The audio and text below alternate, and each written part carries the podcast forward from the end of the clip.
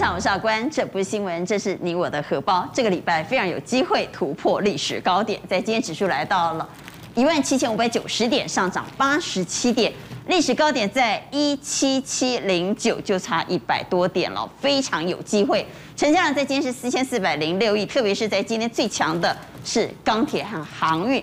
我们来看一下二六一五的万海，在今天看到三字头了。不只是亮灯涨停板，而且看到了三字头，而钢铁股一连串亮灯涨停板，主流还是在传产吗？但是靠传产真的有机会突破历史新高吗？刚才介绍来节目现场的来宾，邀请到资深分析师王一亮，大家好，大家好；资深分析师连前文阿文三，阿关好，大家好；邀请到万宝投资总监蔡明章，大家好；财经所助理教授谢晨彦，大家好；资深分析师林有明，阿关大家好，大家晚安；资深分析师王兆力，阿关好，大家好。好，我们刚来看台北股市。台北股市在今天钢铁人航海王狂飙涨停的情况之下，距离历史高点只差一百一十八点了，所以这个礼拜非常关键。在今天外资是连四买，三大法人买超了五十五点七亿，台股 ETF 五月份就净流入超过了六百亿，创下历来单月新高。所以，我们请蔡总先来看，在今天外资到底买了什么？外资连四买哦，外资今天呢买了钢铁还有面板。你看呢，钢铁就有中钢哦，这边的话，烨辉、中红、大成钢，再过来华新，多少都跟钢铁有相关。另外面板啊，群创、彩晶、友达，所以不少面板呢。哦，还是哎，就电子股集中火力在面板，然后传产的话，本来他买了一些航运进进出出之后，今天大笔重压钢铁，对，重压钢铁，所以你可以看到带动今天的这个大盘上涨啊，几乎就是这样哦，你看。航运嘛，对不对？哦，然后呢，钢铁嘛，到面板，哦，但是啊，现在大家问的是说，哎呦，外资好像对这个盘是没有什么影响。我们来看一下，好，我帮大家啊这个整理了哈，现在内资最主要两股的力量，五月证券划拨的存款余额冲破了三兆，所以今年目前呢，外资啊，今年以来卖超四千亿，收坏，哎。光一个内资啊，这三兆就在从在这个地方，那这个三兆从哪里来的？就是一般的民众，嗯，看到银行的存款利息一年定存只剩零点八，把钱怎么样拨到这个地方 stand by，随时要买股票。另外一个过几天要实施的哦，七月一号皇帝合一二点零版，哎，你看两年内卖屋的话，克四十五趴，等于啊获利跟政府对半分。所以从银行体系，从房地产体系，对这个钱就进来了。那进来的钱的话呢，它显然要看到短期的效果哦。你不要跟我讲慢慢布局啦，我就马上啊，哦，就是传产的半年报，因为传产第一季财报的时候，当当时我觉得百分之九十人都错过了，所以现在大家准备好了，我八月中旬以前啊，要公告的是半年报哦，所以大家。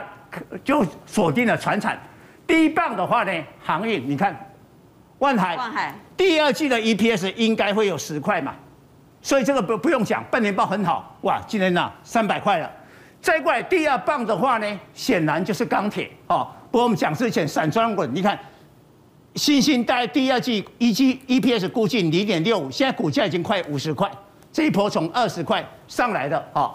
那钢铁的话，中红的话呢，第二季的 EPS 估计一点三哦，现在是五十五块。那大成钢的话呢，第二季的 EPS 估计一块五十二块。所以现在第一棒航运，第二棒钢铁，钢铁哦。但是我们的观众也不必急哦。你假如说钢铁跟航运不追的话，我们来注意一下塑化。对，为什么？你看到台积的话呢，第二季的 EPS 估计一块。台橡的话也大概一块，我们都抓一块。但是你看中红一块三的已经五十五块，大成钢啊一块的也有五十二块。这一些台聚跟台橡只有三十几块，显然会轮到它。好，我们看一三零四的台聚的这个 K 线，因为因为今天呢，中国大陆主要的塑化的原料的期货全面大涨，像 PVC 就涨了三趴，为什么？因为那个 PVC 厂的产能开出来，所以现诶那个乙烯厂乙烯厂开出来，所以乙烯现在的价格跌到了八百多块美金一吨，所以当他们的利差全部扩大，全部扩大哦，所以你看股价整理了相当久，那边边我那碳几颗啊，已经啊钢铁的航运都已经涨上涨上去了，相对来讲啊，这个是比较低估的。好，所以我们来投票，这个礼拜是不是有机会突破历史高点一万七千七百零九点？有机会吗？请举牌。这个礼拜就要突破，要挑战了吗？哇，有六票都认为成功在望哈。那到底要靠谁呢？如果要过历史高点再创新高，靠的是电子还是靠传产？靠传产有办法把指数推那么高吗？所以认为是靠电子的给圈，认为是靠传产的给叉，请举牌。我们来看靠传产的有五票，只有王兆力给电子啊。对啊，不是啊，我觉得哈，传电子啊，啊，我觉得传产股要涨哦，那个突破新高之后才站得稳啊。假如是电子股啦，假如传产股涨而已，我觉得新高。不是你心里到底是电子还是传产？你讲清楚。电子啦，电子啦。哦，电子。我的意思是说，假如没有讲成传产。对啊，叫。好了，那我们就来看为什么 众人皆差你独缺呢？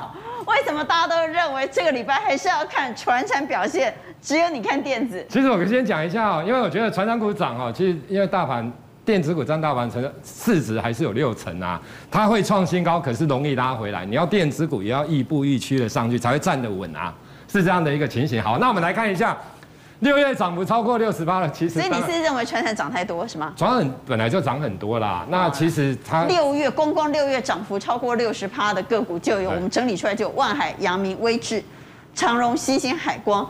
对，光六月份就涨六十趴。对呀、啊，你看这个真的是蛮扯的啦。其实我觉得这什么好扯的？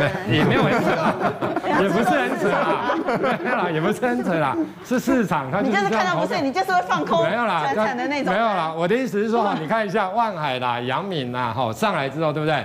你像威智、海光这种也都上来了，所以大家现在就往往哪边去？你知道？我们看下一页，往那种涨幅相对落后的，你知道吗？你看一下。这个跟中这个跟位置比起来是涨幅相对落后，所以中红股价就拉起来了。那另外的部分不锈钢也是一样，你看最近这两天相对落后，对，也是相对落后落后的部分。新钢也一样啊，这也是不锈钢的。就反正哦，钢筋涨完之后，现在换涨不锈钢。哦，那海海运的部分其实也是一样啊。你说一海所谓的货柜涨完之后，那当然现在就是之前就换散装啊，散装喊完之后又换一些内陆运输等等啊。所以我觉得就是说。整个船长股的部分，其实它还是轮动了。那当然，我不是说船长股不能买啦，就是说你买操作停损停利一定要颜色好啦。那假如你像万海这种每天在创新高的，这个我觉得这个没办法啦。这个说真的，这个就是已经三百了三字头嘞。对啊，这个已经涨翻天的啦。那我觉得你假如说万海来讲的话，其实我觉得你倒不如去买阳明或长隆啊，相对上而言啊，哈，大概是这样。就是说你买那个评价相对上来讲比较落后的。反正你看好电子。对，我觉得船长也会涨。如果突围，嗯，突围要靠电子，什么样的个股有机会？对，没错。好，我们看下一页。其实我觉得就是说，当然哦，你在所谓的一个传产股这个地方，当当然仅仅涨有些，可是很多人还是玩电子啊。你不讲电子哦，还是不行啊。但是这今晚讲电子，跟我看谁先？哎，就谁先啊？我跟你讲，嘿吼啊，电子股是刚起五趴算大涨。你知啊，啊那传产无看到涨停板算小涨，算无去，嘿，嘿算无去啊，嘿，传产股那个是。传产哪无看到涨停板，讲阿杰啊无。嘿，做弱势诶，嘿算做弱势诶，啊，电子股起三五趴算足强啊，足强的呀。好，那我的意思说，你看一下，你看一下电子股。突破平台的。对，长虹平台，它带带一个趋势啦，就是说，你比如说像威刚实权，对不对？这些是记忆体嘛，所以大家预期，比如说像第三季进入拉货啦，低润然后 NOR Flash 啦，或者是其他立基型记忆体。那另外的。有一块就在车用，你像林勇啦，哦，华讯音效卡的部分呐，然后 MOSFET 的尼克森呐，哦，等等这一些，所以我觉得可以分出来啦，就有可能记忆体或者是在车用这一块相对是比较 OK 的。记忆体和车用，好，这是赵丽的看法。不过我们还是回到刚刚，其实现场只有赵丽是认为电子有机会带动整个盘势突破历史高点，其他都认为是传产。那既然大家都选传产，我们就仔细再来谈。那传产里头到底是航运比较厉害，还是钢铁比较厉害？之前当然是航运，但今天看起来钢铁也蛮强的哦。所以强中最强到底是钢铁还是航运？认为是航运的给圈，认为是钢铁的给叉，请举牌。认为是航运的给圈，认为是钢铁的给叉，所以认为是航运的有两票，认为是钢铁的也有两票，还有两票在中间。哎呦，那这样子二比二比二。好，我们来听。胤亮的看法。好，其实为什么认为钢铁会会更强？因为你看，你看到钢铁今天的成交比重是十五点三三趴。那大家知道，涨停二十四家，涨停就二十四家，它是里面最多的。大家知道，所以刚赵力说没有看到涨停板的传产叫做涨太少，对，很弱哈。好，几乎都集中在钢铁股啊。啊，大家知道，就是说钢铁股它其实都二三十块股票，所以它可以到十五趴的一个比重，其实算很厉害的。好，那主要来自于说，为什么它他们今天会全部大涨？那原因有很多。那我认为最重要的一个因素在哪里？在这个美国大基建的部分。嗯，所以我觉得选股的方式要从这个美国基建里面去找，就是说还有哪些族群是有机会受惠的。那我们来看一下。总共目前来看，我归类归类为大概有五大族群，接下来是有机会啊，受惠这个美国大基建的钢铁、散装航运、太阳能、电动车跟网通。那钢铁不用讲嘛，因为钢铁，呃，大成钢跟大国光这个美国通路有很多，有这个比重比较高的，对，它接通到涨停板。那夜辉的部，呃，夜辉的部分呢，这个蔡总上个礼拜我有讲到，还今天涨停板。对，那剩余跟夜辉的这个镀锌钢板哦，这题材差不多，今天也涨停板。那散装的部分为什么我认为它有机会？因为铁矿砂是要用八万吨以上的海甲型的船只来运嘛，所以呢，中航啊、新兴啊、惠阳啊等等等都有机会。对，海峡型。我觉得域名比较落后哦，因为域名它总共有十五艘的海甲型的船只，可能目前涨势来看呢，形态是最弱的。那太阳能的部分，坦白讲，这是一日行情了，我们直接跳过就好了，因为这个还还没有很强。电动车嘞？电动车我觉得是慢慢在形成当中。网通的部分呢也有机会，但是说网通目前的火候还不够强，因为大家还没有注意到。我觉得这个族群是有机会的，为什么呢？电子股里头，你认为电动车就有机会？对，我跟赵毅的看法是一样，就电动车有机会啊。那你可以看到，就是说最近呢，有一些电动车的概念股，它其实已经慢慢创新高了。你看它台办，对不对？台办是这个车用二级体的，哎，股价呢慢慢创高。巨祥的部分呢，它是用车用镜头，所以股价呢也创新高。嗯，那宏致的部分是车用连接器，哎，股价呢最近也创新高，而且外资也在买进。然后看这个康普的部分，当然是电池材料嘛。那聚合的部分其实也是电池材料。那金星的部分呢，它是跟宁德时代有关系。那宁德时代今天股价其实盘中哦已经飙到了五百块以上，嗯，创新高。为什么？很重要的一个原因在这个哦，全球第一台的一百二十吨级的矿用自卸自卸车。一百二十二十吨，大家可能没什么概念。我跟大家讲哦，电动巴士几吨？十吨而已，所以它是电动巴士的十二倍，等于说它的电池容量要更大。所以这一颗就是这个矿用自卸车的一个电池哦。那它主它的它就是用到宁德时代最大容量的电池。那用了这个之后呢，以后就不用柴油了，所以它的成本呢可以降低到五十趴左右，维修成本也可以降二十趴。嗯，那再来呢，你跟这个电池材料有关的，其实台湾厂商其实不多。顶多都是间接、间接再间接，但是最直接关系的 BNS 智能管理系统，这就有关系喽。你知道电池里面现在电量多少？要透过这个系统，然后呢，它要让它维持在负三十度到六十度之间，可以正常运作哦。所以呢，这个系统很重要。那这个系统里面就两家，一家是台半，台半股价已经创新高，它是供应宁德时代这个 BNS 二极体的；另外一家是八一八三的金星，它是供应宁德时代 BNS 系统的 PCBA 版。哦，所以那我们来比较一下哦，这个波段，台半已经涨了六十八趴，可是呢，台半第一季多少？零点七四，股价六字头。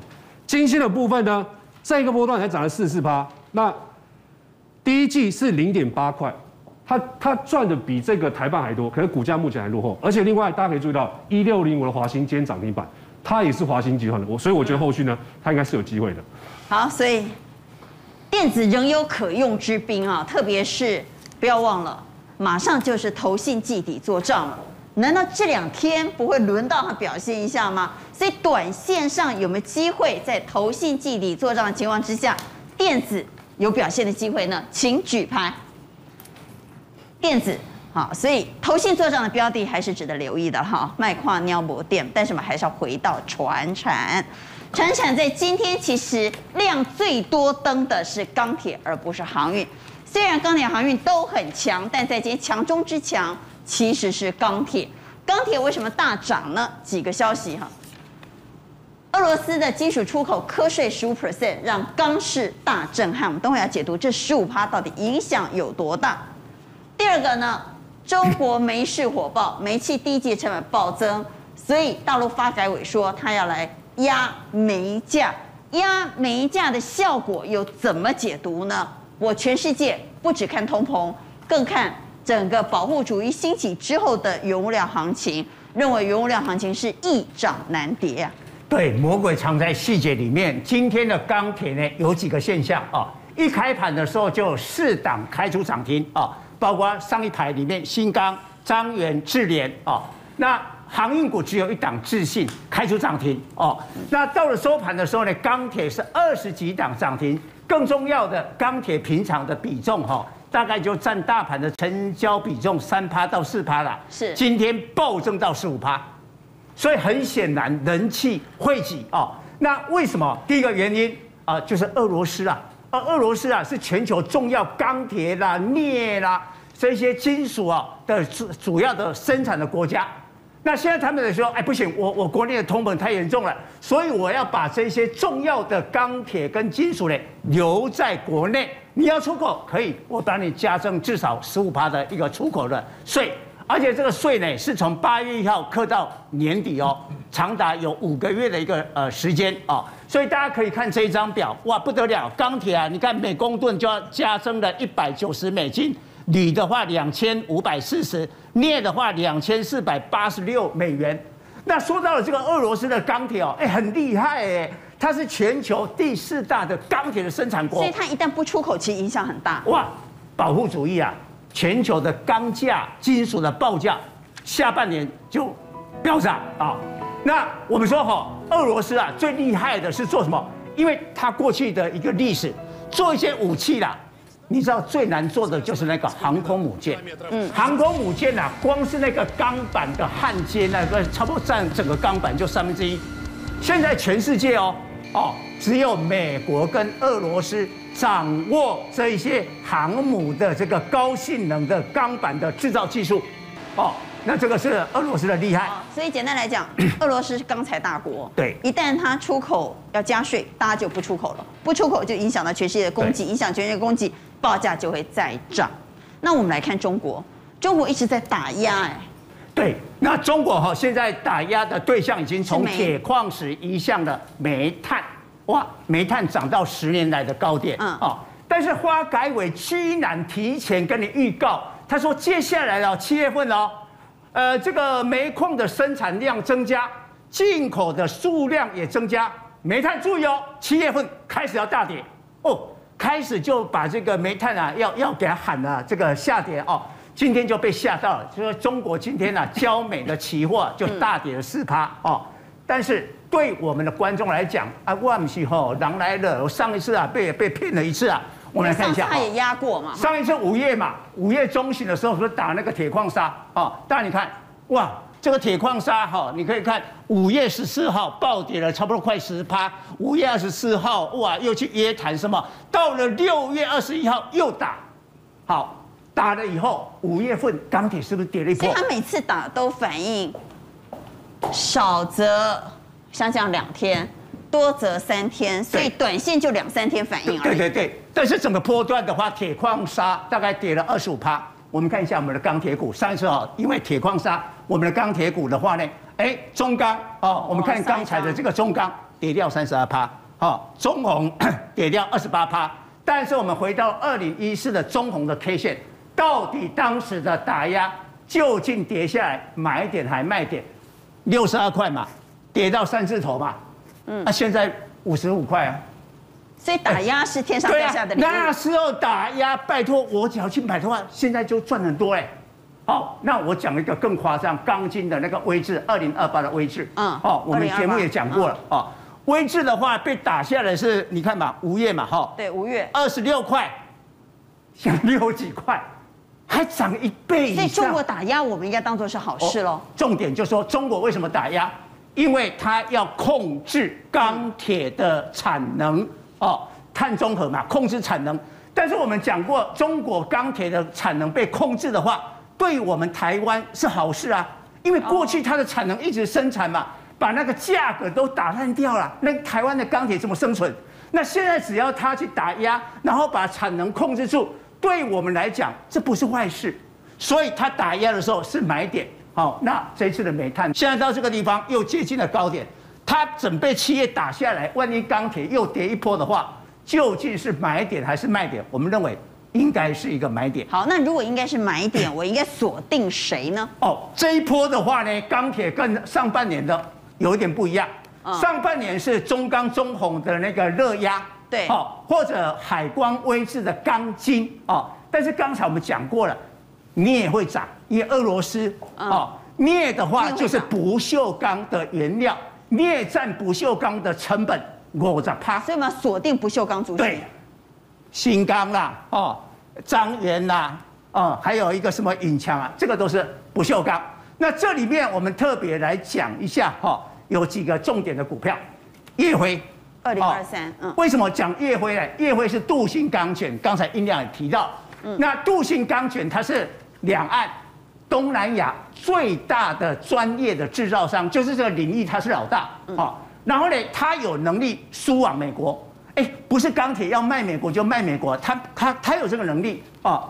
美国市场占烨辉的营收比重将近一成哦，那他就是林义守嘛，哎，早年哦林一手的时候，亿联集团那是话剧也更涨哎，好，那所以呢，烨辉的话哈，它这个股价你看已经打了很长时间的整理，有点要突破挑战这个高点，嗯，好，那换句话说，继那个海光威智之后的杠劲，大概也会是可能会会突破的。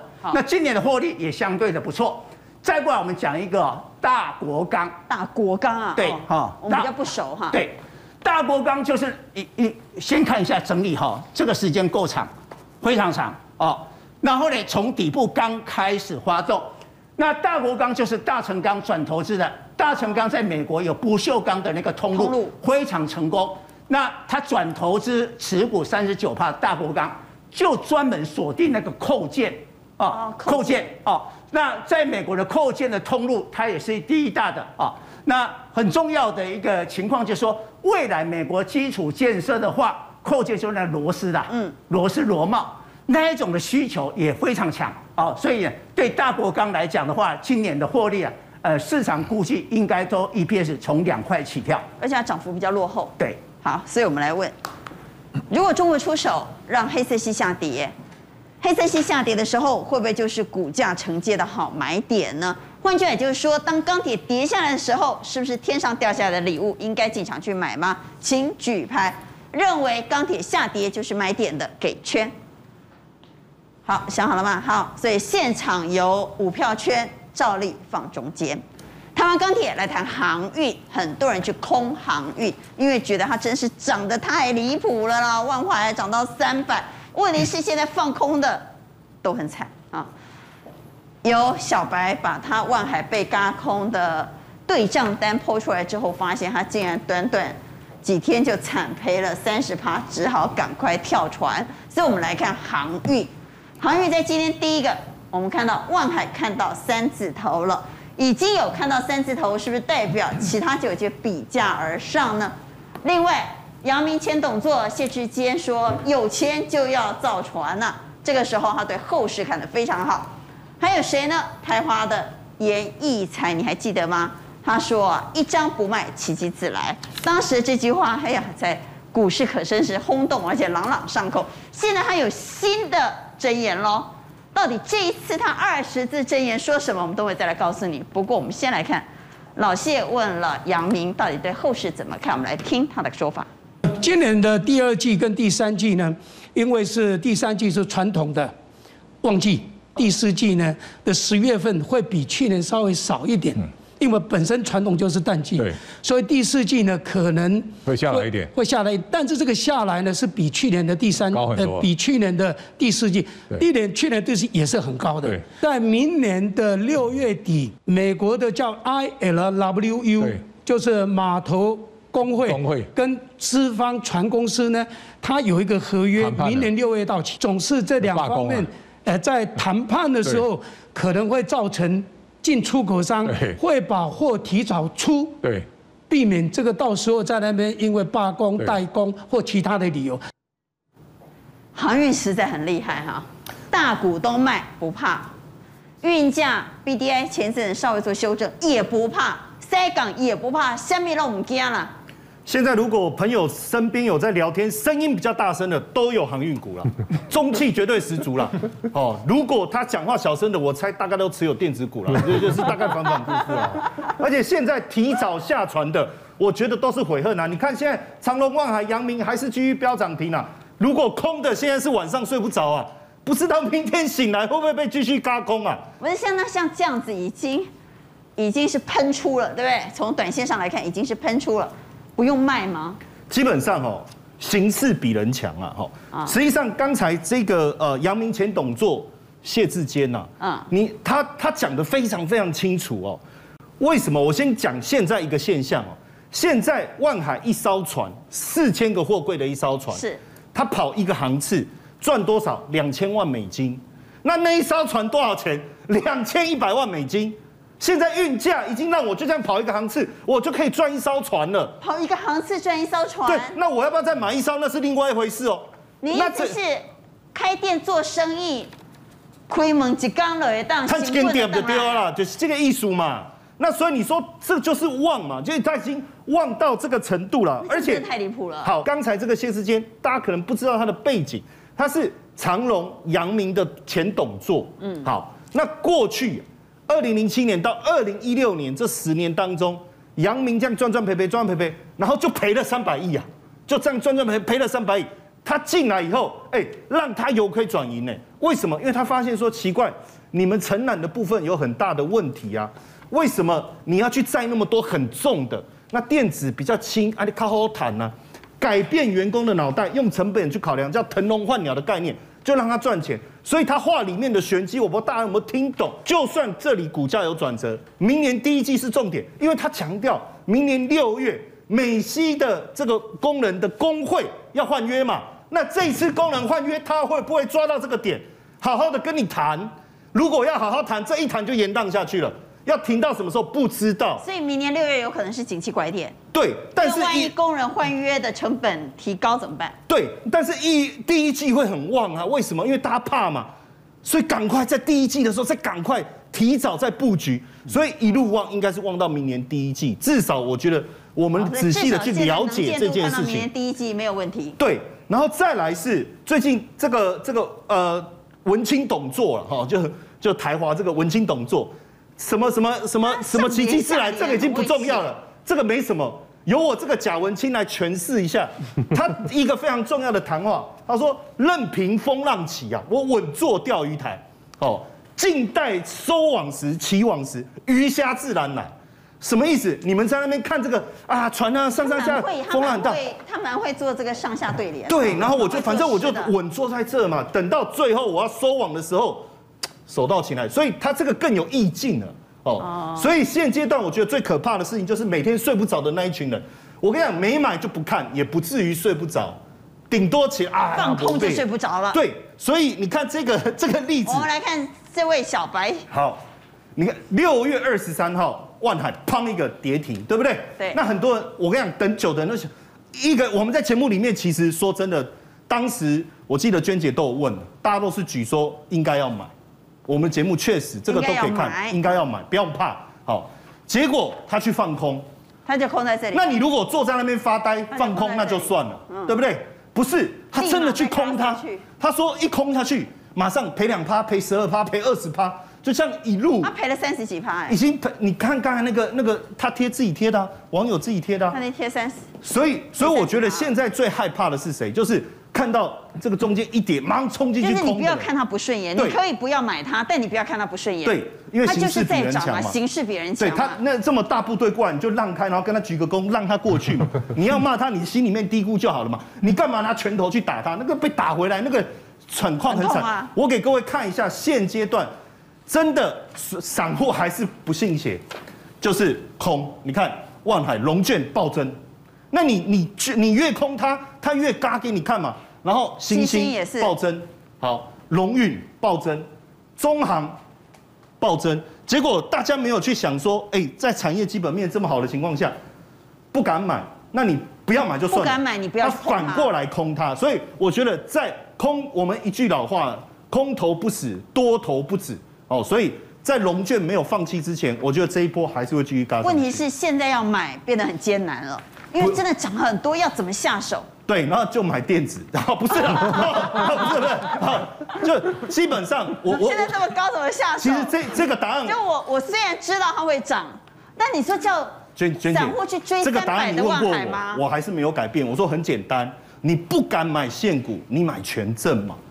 长隆、万海有权证嘛？你买权证，这个很简单的事情。然后你不懂权证，说啊，你应该公一下，下下下没关系，那你买散装嘛。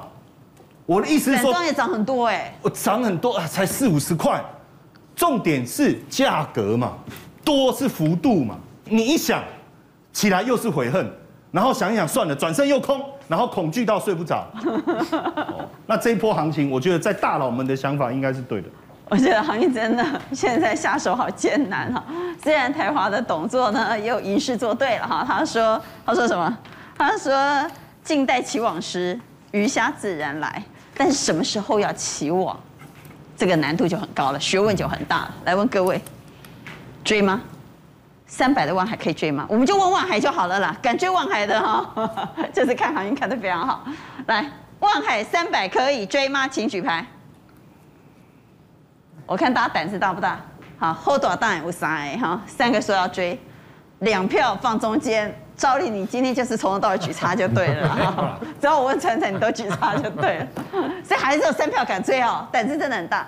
但我到底是应该买最强的呢，还是买稍微落后的？即便航运稍微落后，有涨很多了哈。所以到底我要去追货柜，还是要去买散装呢？刚刚其实陈燕谈到的另外一个观点嘛，那不然你去买散装嘛。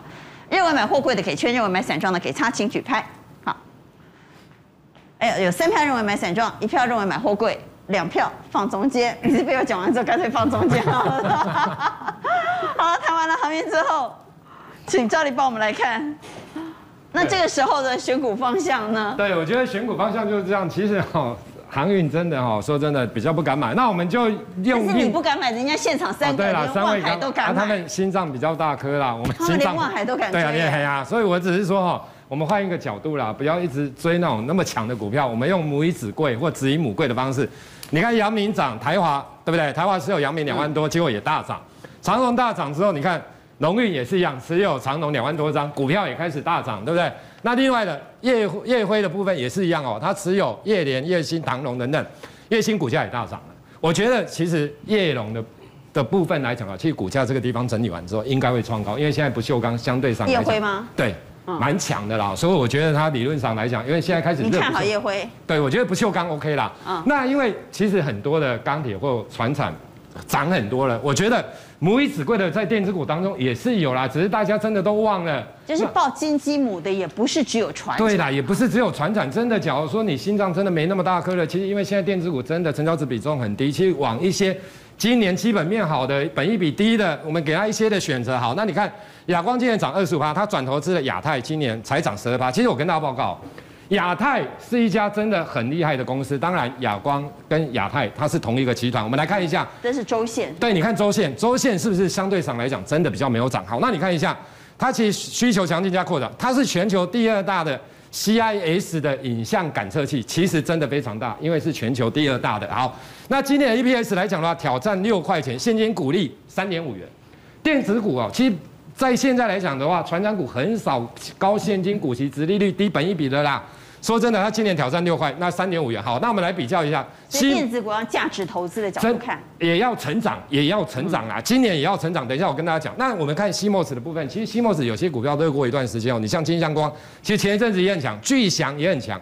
亚太的部分大家比较没有看到，其实它去年 EPS 五点一六，已经是历年新高。那今年第一季一点二八，那你看股价相比较就知道。其实我们再来看哦，假如它今年预估的 EPS 是衰退的，就是说。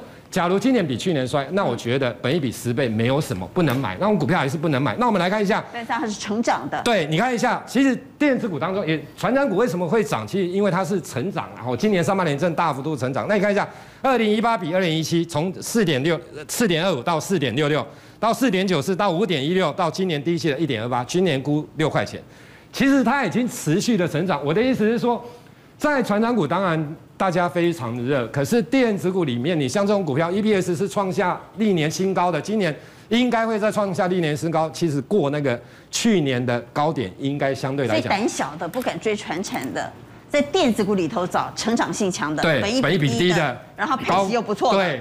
它这个大概有六趴的现金，所以这是稳健投资。对，我觉得像稳健投资是 OK 的啦，因为大家不一定一定要往那个地方很热的地方一直往那边冲啊。啊，那你今晚跟我看谁先哈？哎，看谁？好，卖矿尿膜店哈，说不定电子确实有异军突起的机会。不过我刚刚还是想问，你为什么敢追三百块的万海啊？啊，就很什么理由你敢追三呢？三呢？三百？就不对就砍掉就好了，但是对的话它就一直涨啊。因为现在资金都在航运这一块啊，所以你是跟他赌喽？就跟他赌赌看啊，对啊，因为资金都在这里嘛。你现在没有没有船的，讲话特别小，特别小声，大家买点航运，我觉得还是 OK 的啊。为了跟朋友讲话大声一点。好，我们来谈为什么电子股一直不涨，是不是因为老大哥不涨？老大哥不涨，小弟怎么涨呢？老大哥是谁？当然是台积电。台积电在今天传出了一个坏消息，叫比特大陆要大砍单。不要小看比特大陆，比特大陆占台积电的营收高达了将近六个百分点，这些大公司啊。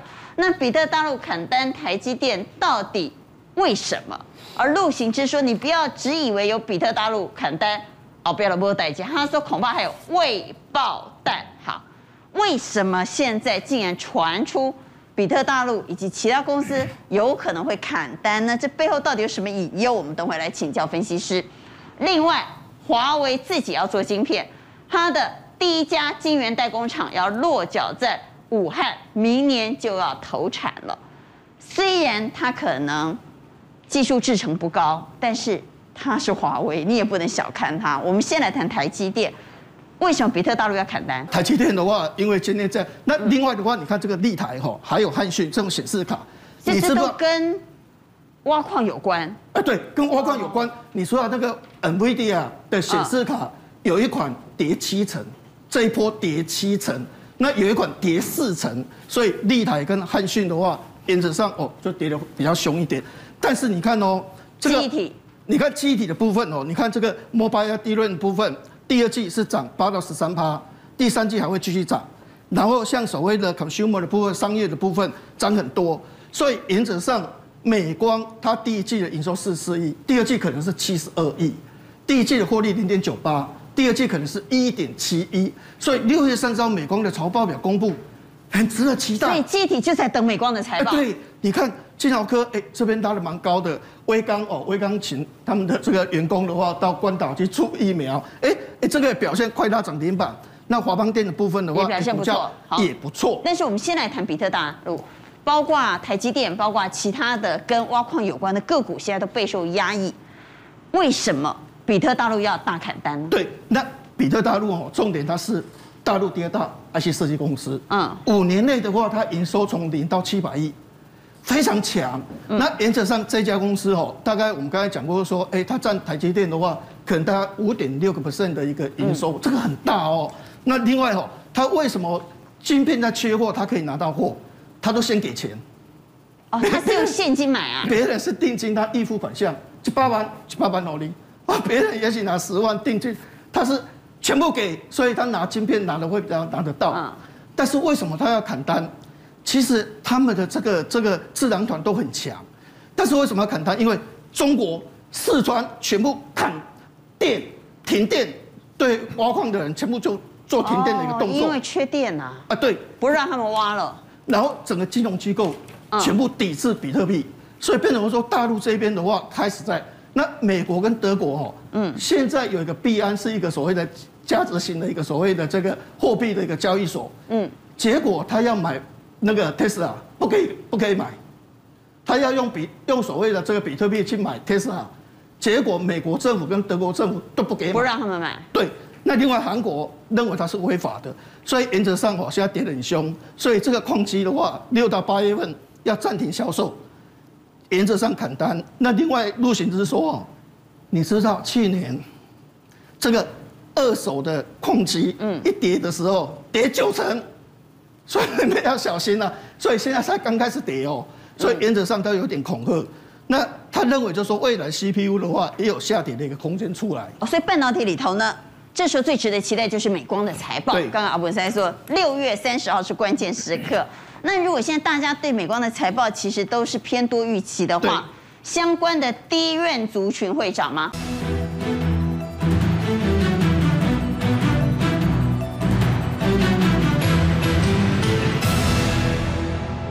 低院族群，大家都南科啊，嗯或者是像所谓的这个这个微刚啊，哦，这些其实都可以值得期待。但是我觉得最近外资有一份报告，把万隆从四十一块调高到五十五块哦，因为这一段时间它在这个地方有一点下跌，是因为它的六寸厂卖给东京威力科创，结果那个厂哦，竟卖给大大陆的金沙江集团，嗯，结果那金沙江集团把所有的设备买走了，但是那个。那个只有留所谓的厂房而已，嗯，所以原则上有人就质疑，所以这段时间万宏有稍微有点跌，但是我个人认为就是说哦，像这类型族群，一般来讲哦，它的 HD NOR Flash 大卖，所以这个营收大幅成长，那原则上本来预估三块钱，调高到四块四毛五，四块四毛五，对，那最近三大法人买了很多，大概买了四万四千张，啊，所以原则上。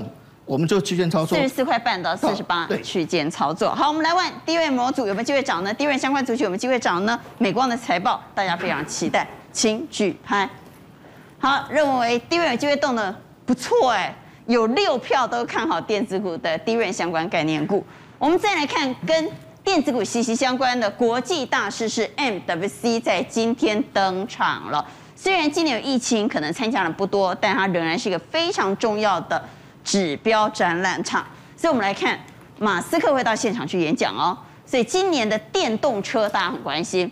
第二个是有很多的新品可能会在 W，呃 MWC 来发表，包括小米十二的规格也曝光了。所以怎么看今天登场的 MWC？好，第一个我们来看一下哈，今天的中小型的电子股相对来讲哦，当然不及这个钢铁，也不及航运，但是还是有表现。那这边的六档股票有一个共同的特色，第一个他们都是高成长，比如说元泰跟晶宏啊，这个我们之前都分析过，它是属于电子书、电子标签。然后另外 IC 设计里面的敦泰跟金豪科，然后宏致跟统正，这个都属于车电。那这里面呢，一个是高成长，第二个的话低本益比，那第三，这六档个股里面有四档其实是创新高，包含像元泰、金红、宏致。跟统正，好，这四档是创新高，所以现在大的电子股不太会动，但是中小型跟哎跟 MWC 的相关的会动。那各位可以看一下小米这一次，我觉得还蛮特殊。小米十二哈，刚阿关有特别念到，我觉得这个技术其实很多人没有在提。如果今天的前置的镜头可以把它变成荧幕下的话，其实那个对手机的美观度绝对有帮助，而且刘海也可以变小。那再来的话就是 UWB，就是所谓的超宽屏技术。以前我们的观念，这个是用在苹果的 AirTag 跟三星的 SmartTag。对。但现在小米也可以做。所以它是要找失误的嘛，对不对？呃、找不到你的手机呢？有。哎，对。那小米可以。技术就可以找得到。那大家知道小米的手机便宜啊，如果有这个功能，小米就有吸引力。但是它最厉害还是充电的。对，它还是充电。那它的充电好处是什么？第一个，它用第三代半导体，它最快的。所以它现在在强调它的这个充电里面，它比较高规是两百瓦，然后呢比较低规是一百二十瓦。如果用高规的一个部分，八分钟就可以把手机充满。那你如果是用低规一百二十瓦的话，大概充到一半是要七分钟，充到全满是十五分钟。十五分钟也很快，那也很快啊！一个晚上可能眼睛稍微一眯的，那个电就已经充完了。那还有一点哈，我们没有画面，但是我觉得这个非常非常酷的，也就是声控的无线充电，也就是你的手机不用把它放在充电座上，你只要去喊一个火计。或者喊一个什么类似这样的，然后它那个手机就可以透过你的声音转换成机械，把交流电变成直流电。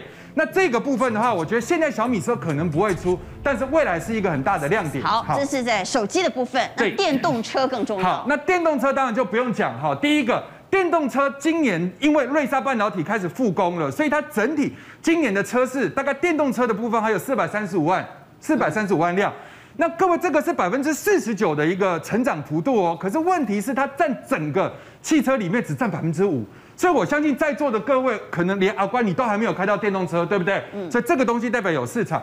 第二个，各位可以看这台车，我们不要说只有特斯拉的世界，这个是福斯集团底下的保时捷。这个车子我实际去看过，好，我就问销售员，我说你们现在泰坦卖最好的是什么颜色？他说就是这个绿色。就是这个像金龟子的一个颜色，那现在连比尔盖茨都在买，为什么？因为它整体的动力输出是五百 k 瓦，然后零到一百的话是三点三秒，最快的时速是两百五，这个完全不比特斯拉差。而且它还有一个水平悬吊是可以提高到三十厘米。那这个部分的话，就可以在极地测试里面，包含沙漠跟雪地里面，你可以把它当越野车。那现在重中之重就是说，整个保时捷它现在开始去做电池方面，以前电池当然是特斯拉的专长嘛。保时捷开始做电池的时候，它是跟这个叫 Custom Cell，然后去成立了一家公司叫 Cell，叫这个 Cellforce。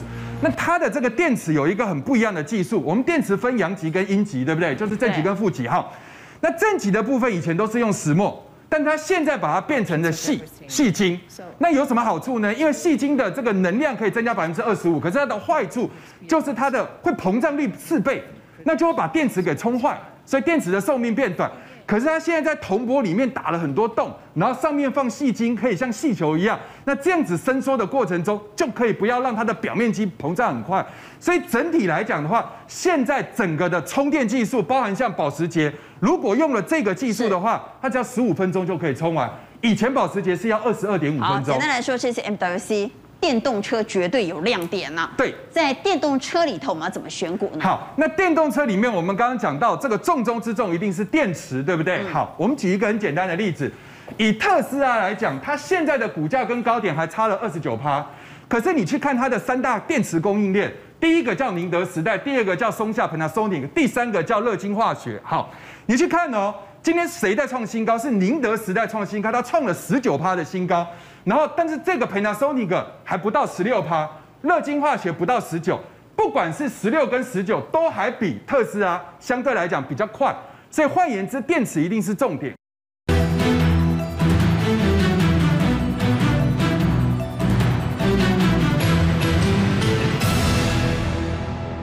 那回头我们来找供应链，以宁德时代来讲，它的入场就是天赐材料跟新宙邦。